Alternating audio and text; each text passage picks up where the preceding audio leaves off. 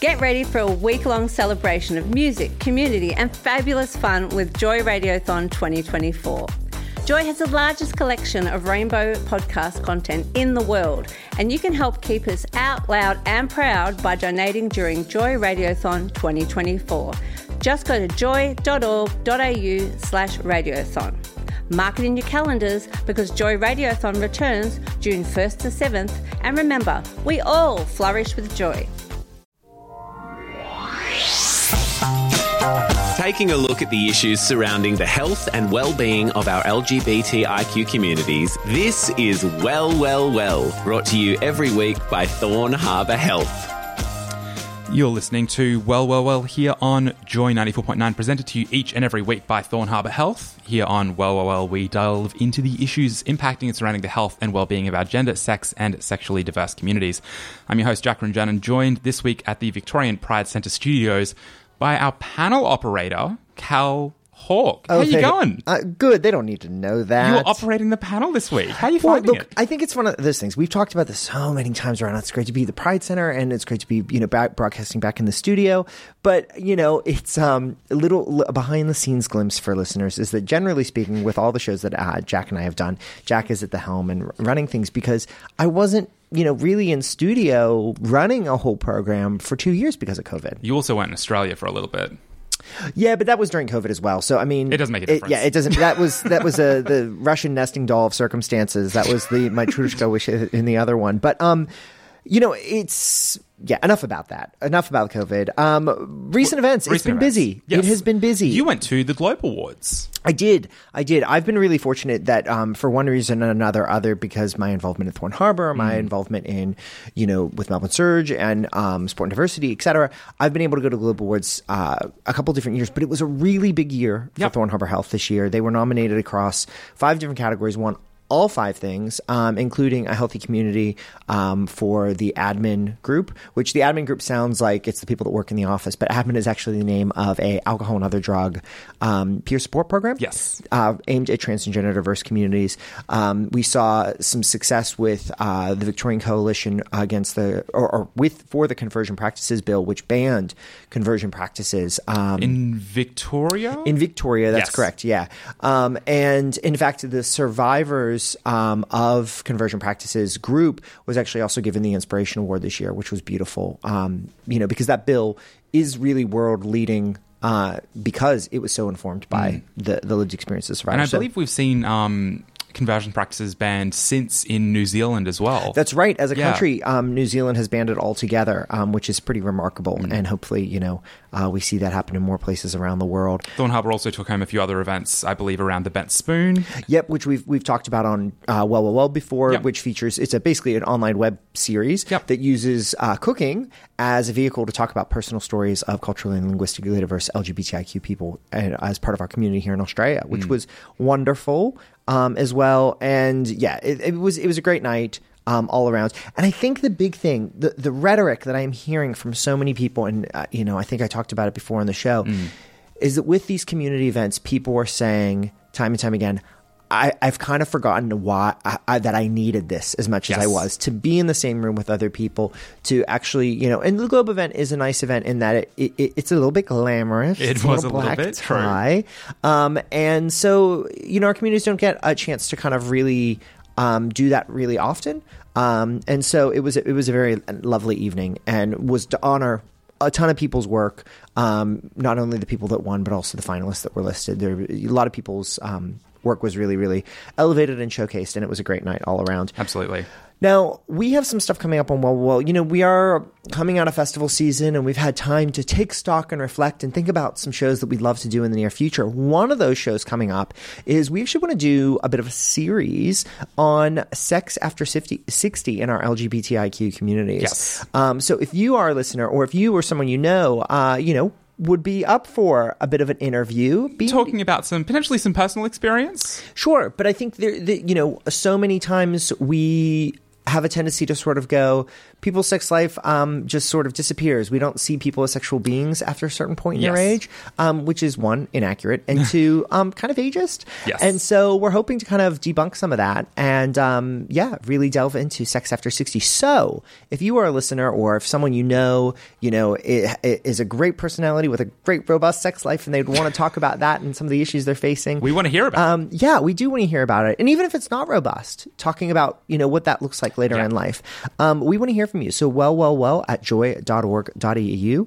Um, shoot us an email. Yes. Um, because we would love to chat. And, um, you know, it could be in studio, it could be remotely. Um, so you don't even need to be in You, Victoria you don't or need in to Melbourne. be in Victoria or in Melbourne. If you're in, you know, Victoria, you could be in South Australia, you could be in Queensland, you could be, you know, anywhere across the country, indeed across the world. Perhaps look Norfolk Island. You know, if you're I'm just the, the Australian Antarctic territory. You know, if you've got a good Wi-Fi signal, we want to talk to you and hear about what uh, sex after sixty So is like. reach out well, well, well at joy.org.au. Indeed, if you have any questions around, um, you know, uh, the issues impacting and surrounding the health and well-being of our gender, sex, and sexually diverse communities, let us know. What are those questions? What do you want to hear from us? Um, right now, we want to hear about sex over 60 from you. But in the future, Yeah. feel free to email us. Um, look, coming up on this show, HIV testing has usually been done in labs or in instances like uh, with Pronto in Melbourne or Rapido in Adelaide in a peer led context with rapid testing. However, at home or self testing has been the topic of much debate in recent months with the rise of COVID 19 rapid antigen tests. So, coming up, we'll be taking a look at an HIV self testing pilot project in Adelaide called Connect and chatting to the project coordinator, Nikki Sullivan from SAMESH. You're getting well, well, well with the team from Thorn Harbour Health. Here on Well, Well, Well, we're discussing the pilot project in Adelaide, Connect Rapid HIV Testing in the Community, and we're now joined by project coordinator at Samesh, Nikki Sullivan. How you going, Nikki? Good, thank you, Jack. And you? Yeah, not too bad, not too bad. Um, so I guess to begin with, what is the Connect project? Well, Connect is a federally funded project um, which will pilot and evaluate the use of vending machines to distribute free HIV self test kits. Um, what we're hoping to do by doing that is to facilitate rapid testing and to strengthen pathways to treatment and support. Uh, I think it's important to mention probably that it's the first project of its type in Australia, and as such, it's funded as part of the activities to support the national response to bloodborne viruses and sexually transmissible infections. Um, So, with that in mind, you know, I know that in South Australia we've got uh, Rapido with the rapid testing there. We've got you know um, Adelaide Sexual Health Center for testing there. Why do we need uh, HIV home, or why do we why do we think that we need this project? Um, and what are we exploring? Yeah, I guess the, the, the reason this project is needed, in our opinion, is that, um, well, there's a couple of reasons. One is that while transmission rates in Australia are, as we know, decreasing for the most part, um, this is not the case amongst all demographic groups. So, for example, that migrant bloodborne virus and sexual health survey results that were published last year showed that in 2017 the the rates were um, the rates of notification of HIV were three times higher amongst people born in Southeast Asia and Sub-Saharan Africa than they were in um, long-term Australian residents or Australian-born um, populations. So there are um, demographics that we need to be reaching and that currently we aren't reaching as well as we would like to. Um, and we know that there are, whilst there's barriers to testing for everybody, there are specific barriers to some of those communities uh, that, that even things like free testing programs don't really overcome. Um, so yeah, I can tell you a bit more about what those barriers are. Yeah, you like. absolutely. I guess yeah, because it sounds like you know um, it's not always straightforward. It's not necessarily just the logistics of having available hours or being able to get an appointment. It sounds like there might be something more going on there. Yeah, absolutely. Um, so while you know you can open the doors and welcome everybody in, not everybody's going to come, and I guess then you need to ask yourself, well, why is that? Um, so there are quite a few barriers. One, of course, is is um, cost. So while uh, lots of people have Medicare access. Some people don't, particularly people on temporary visas. And we do know that for international students, uh, they are often on their parents' private health insurance. And what that would mean is, is if they undergo testing for um, sexual health issues, then that's going to show up on their parents' records, and you know that may well not go down well.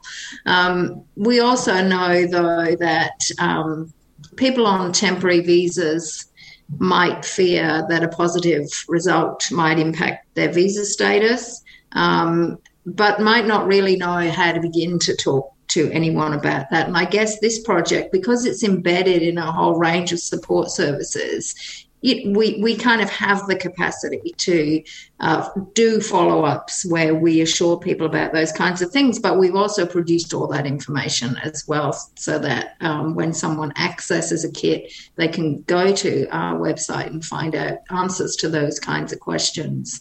Um, time, of course, is a barrier, so a lot of people, particularly people who work long hours, just don't have the time to go to clinics. Um, but I think things like privacy and stigma, fear of discrimination are really huge ones for a lot of people to overcome, particularly people who come from backgrounds where sex and sexual health is just not something that's openly discussed. And so to be able to get a test from a machine where you don't have to go and talk to anybody, to then be able to get all of the information that you need to carry that test out, to understand the results, to know what to do next, without actually having to encounter anyone if you don't want to, um, and to be able to do that freely and then do the follow-ups fit freely if the, if that's necessary um, is huge in overcoming a whole range of um, barriers.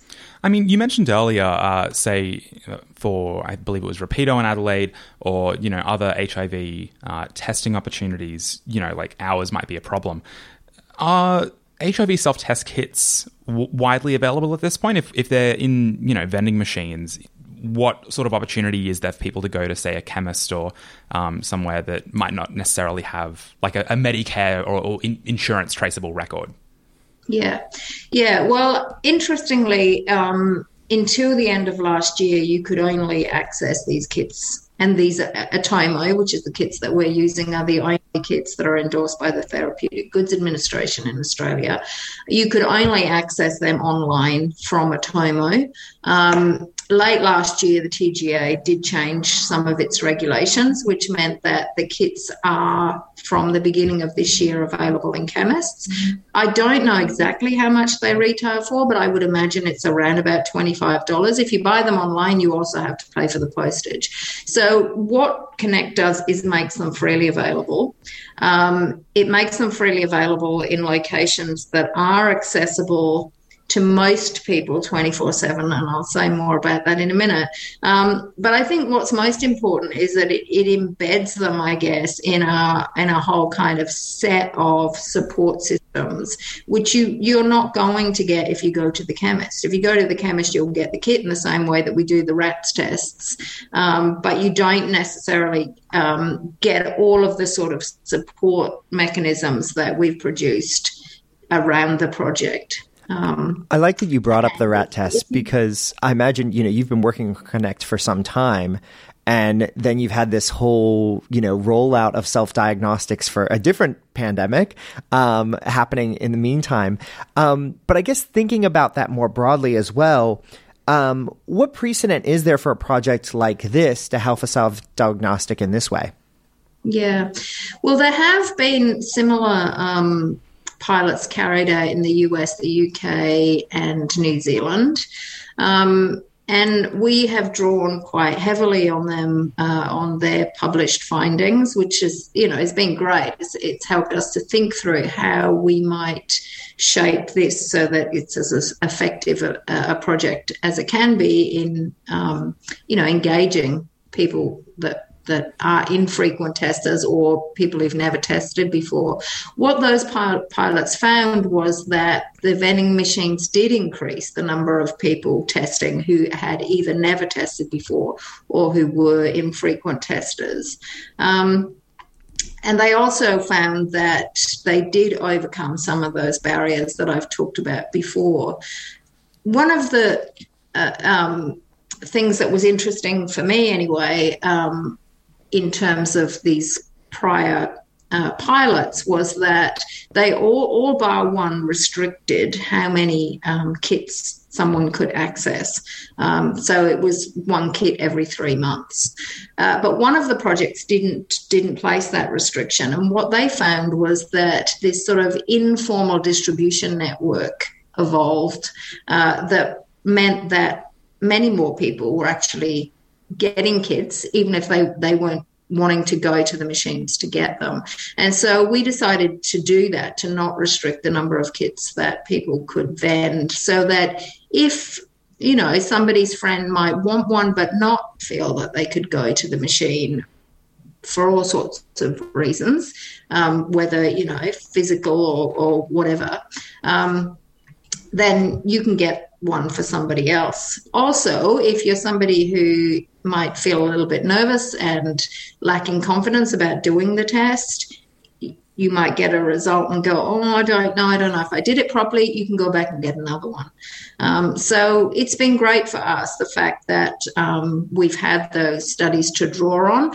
I think the one thing that's worth uh, mentioning that makes our project really different to those projects is that they all uh, only placed vending machines in sex on premises venues.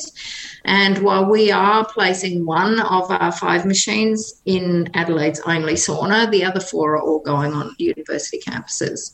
And those spaces are open to students 24 um, 7 and to non students during business hours.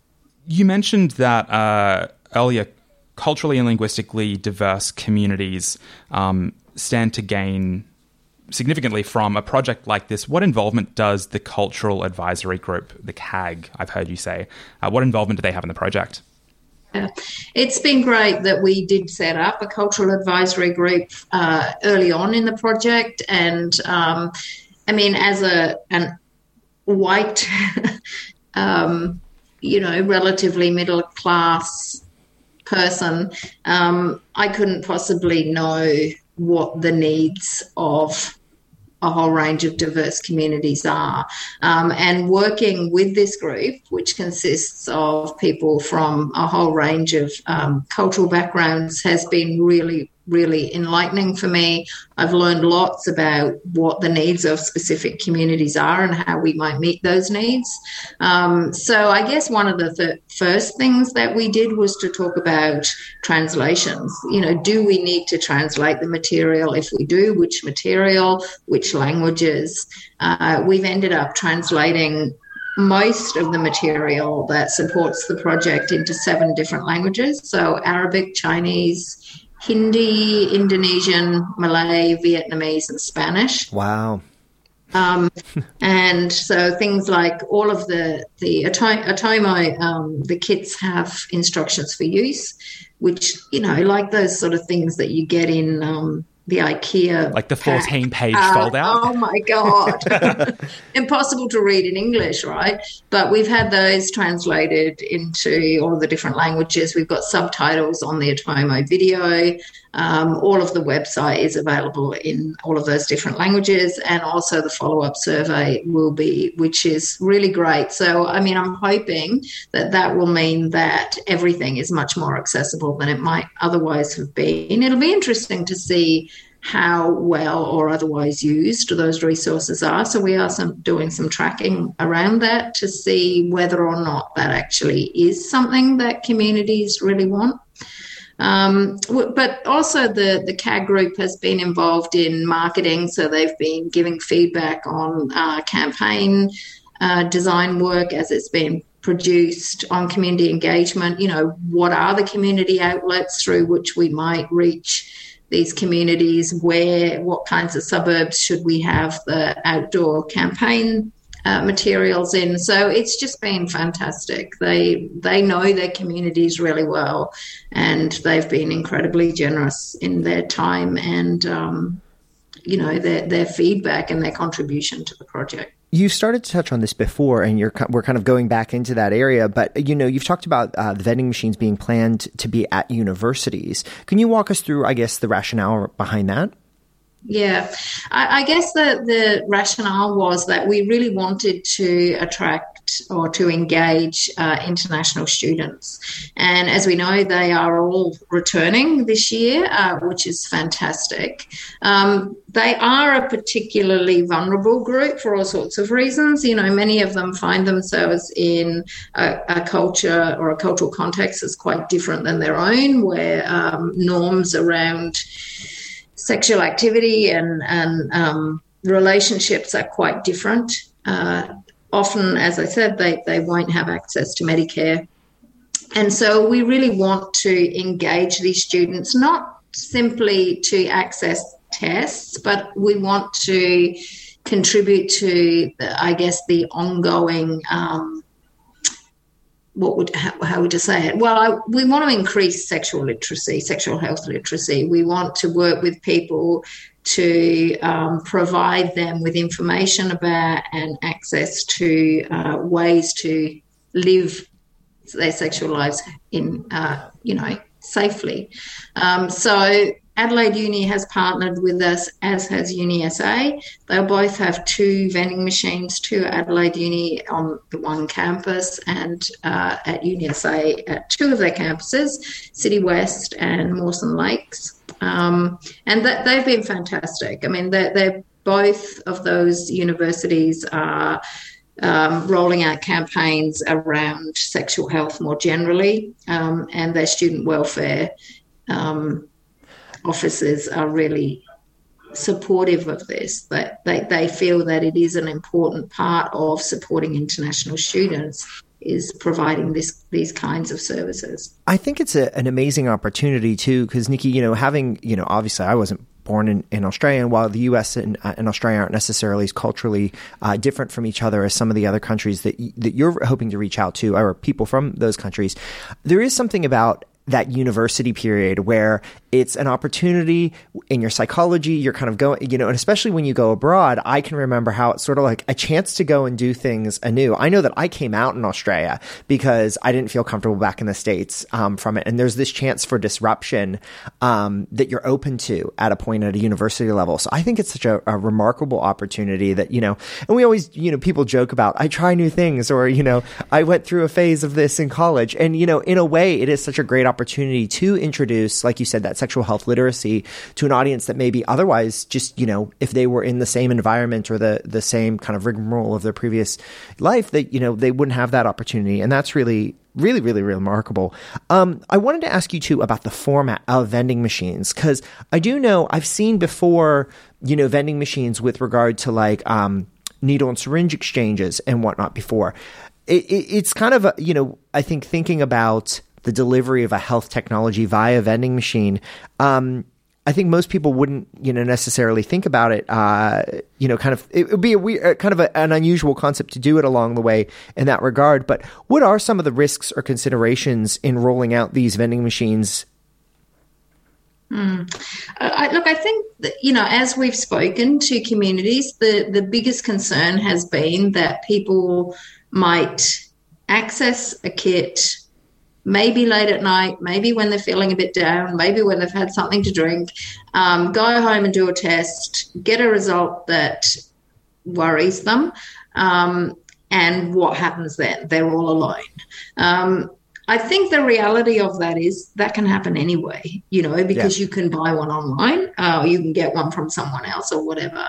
But I think that we've worked really hard to embed this in you know, a support system that means that we've provided links, numbers to a whole range of support services. People can ring Lifeline 24 7. You know, we're here the next morning. Um, so I think that you know, that concern, which is definitely the biggest one, um, we have done all we can to overcome it, and there have been studies carried out in uh, other countries. So there was a big study carried out in the US on a project that didn't use vending machines but actually posted out self test kits to users. There were the same concerns there, and uh, what they found was that nobody actually, you know, did themselves any harm or anything like that uh, as a result of testing at home. Um, the, I mean, there there are some risks, I guess, to the vending machines, uh, but given that they are in places where there there's lots of security, I I don't we don't anticipate any problems with that. I think you're So, right. yeah, that that mindset is where everyone immediately goes is like that worst case scenario. But then do we let that worst case scenario, which to some extent is speculation, stand in the way of us being able to access all these other people and make it so much more accessible and like all these opportunities that you're talking about? Right.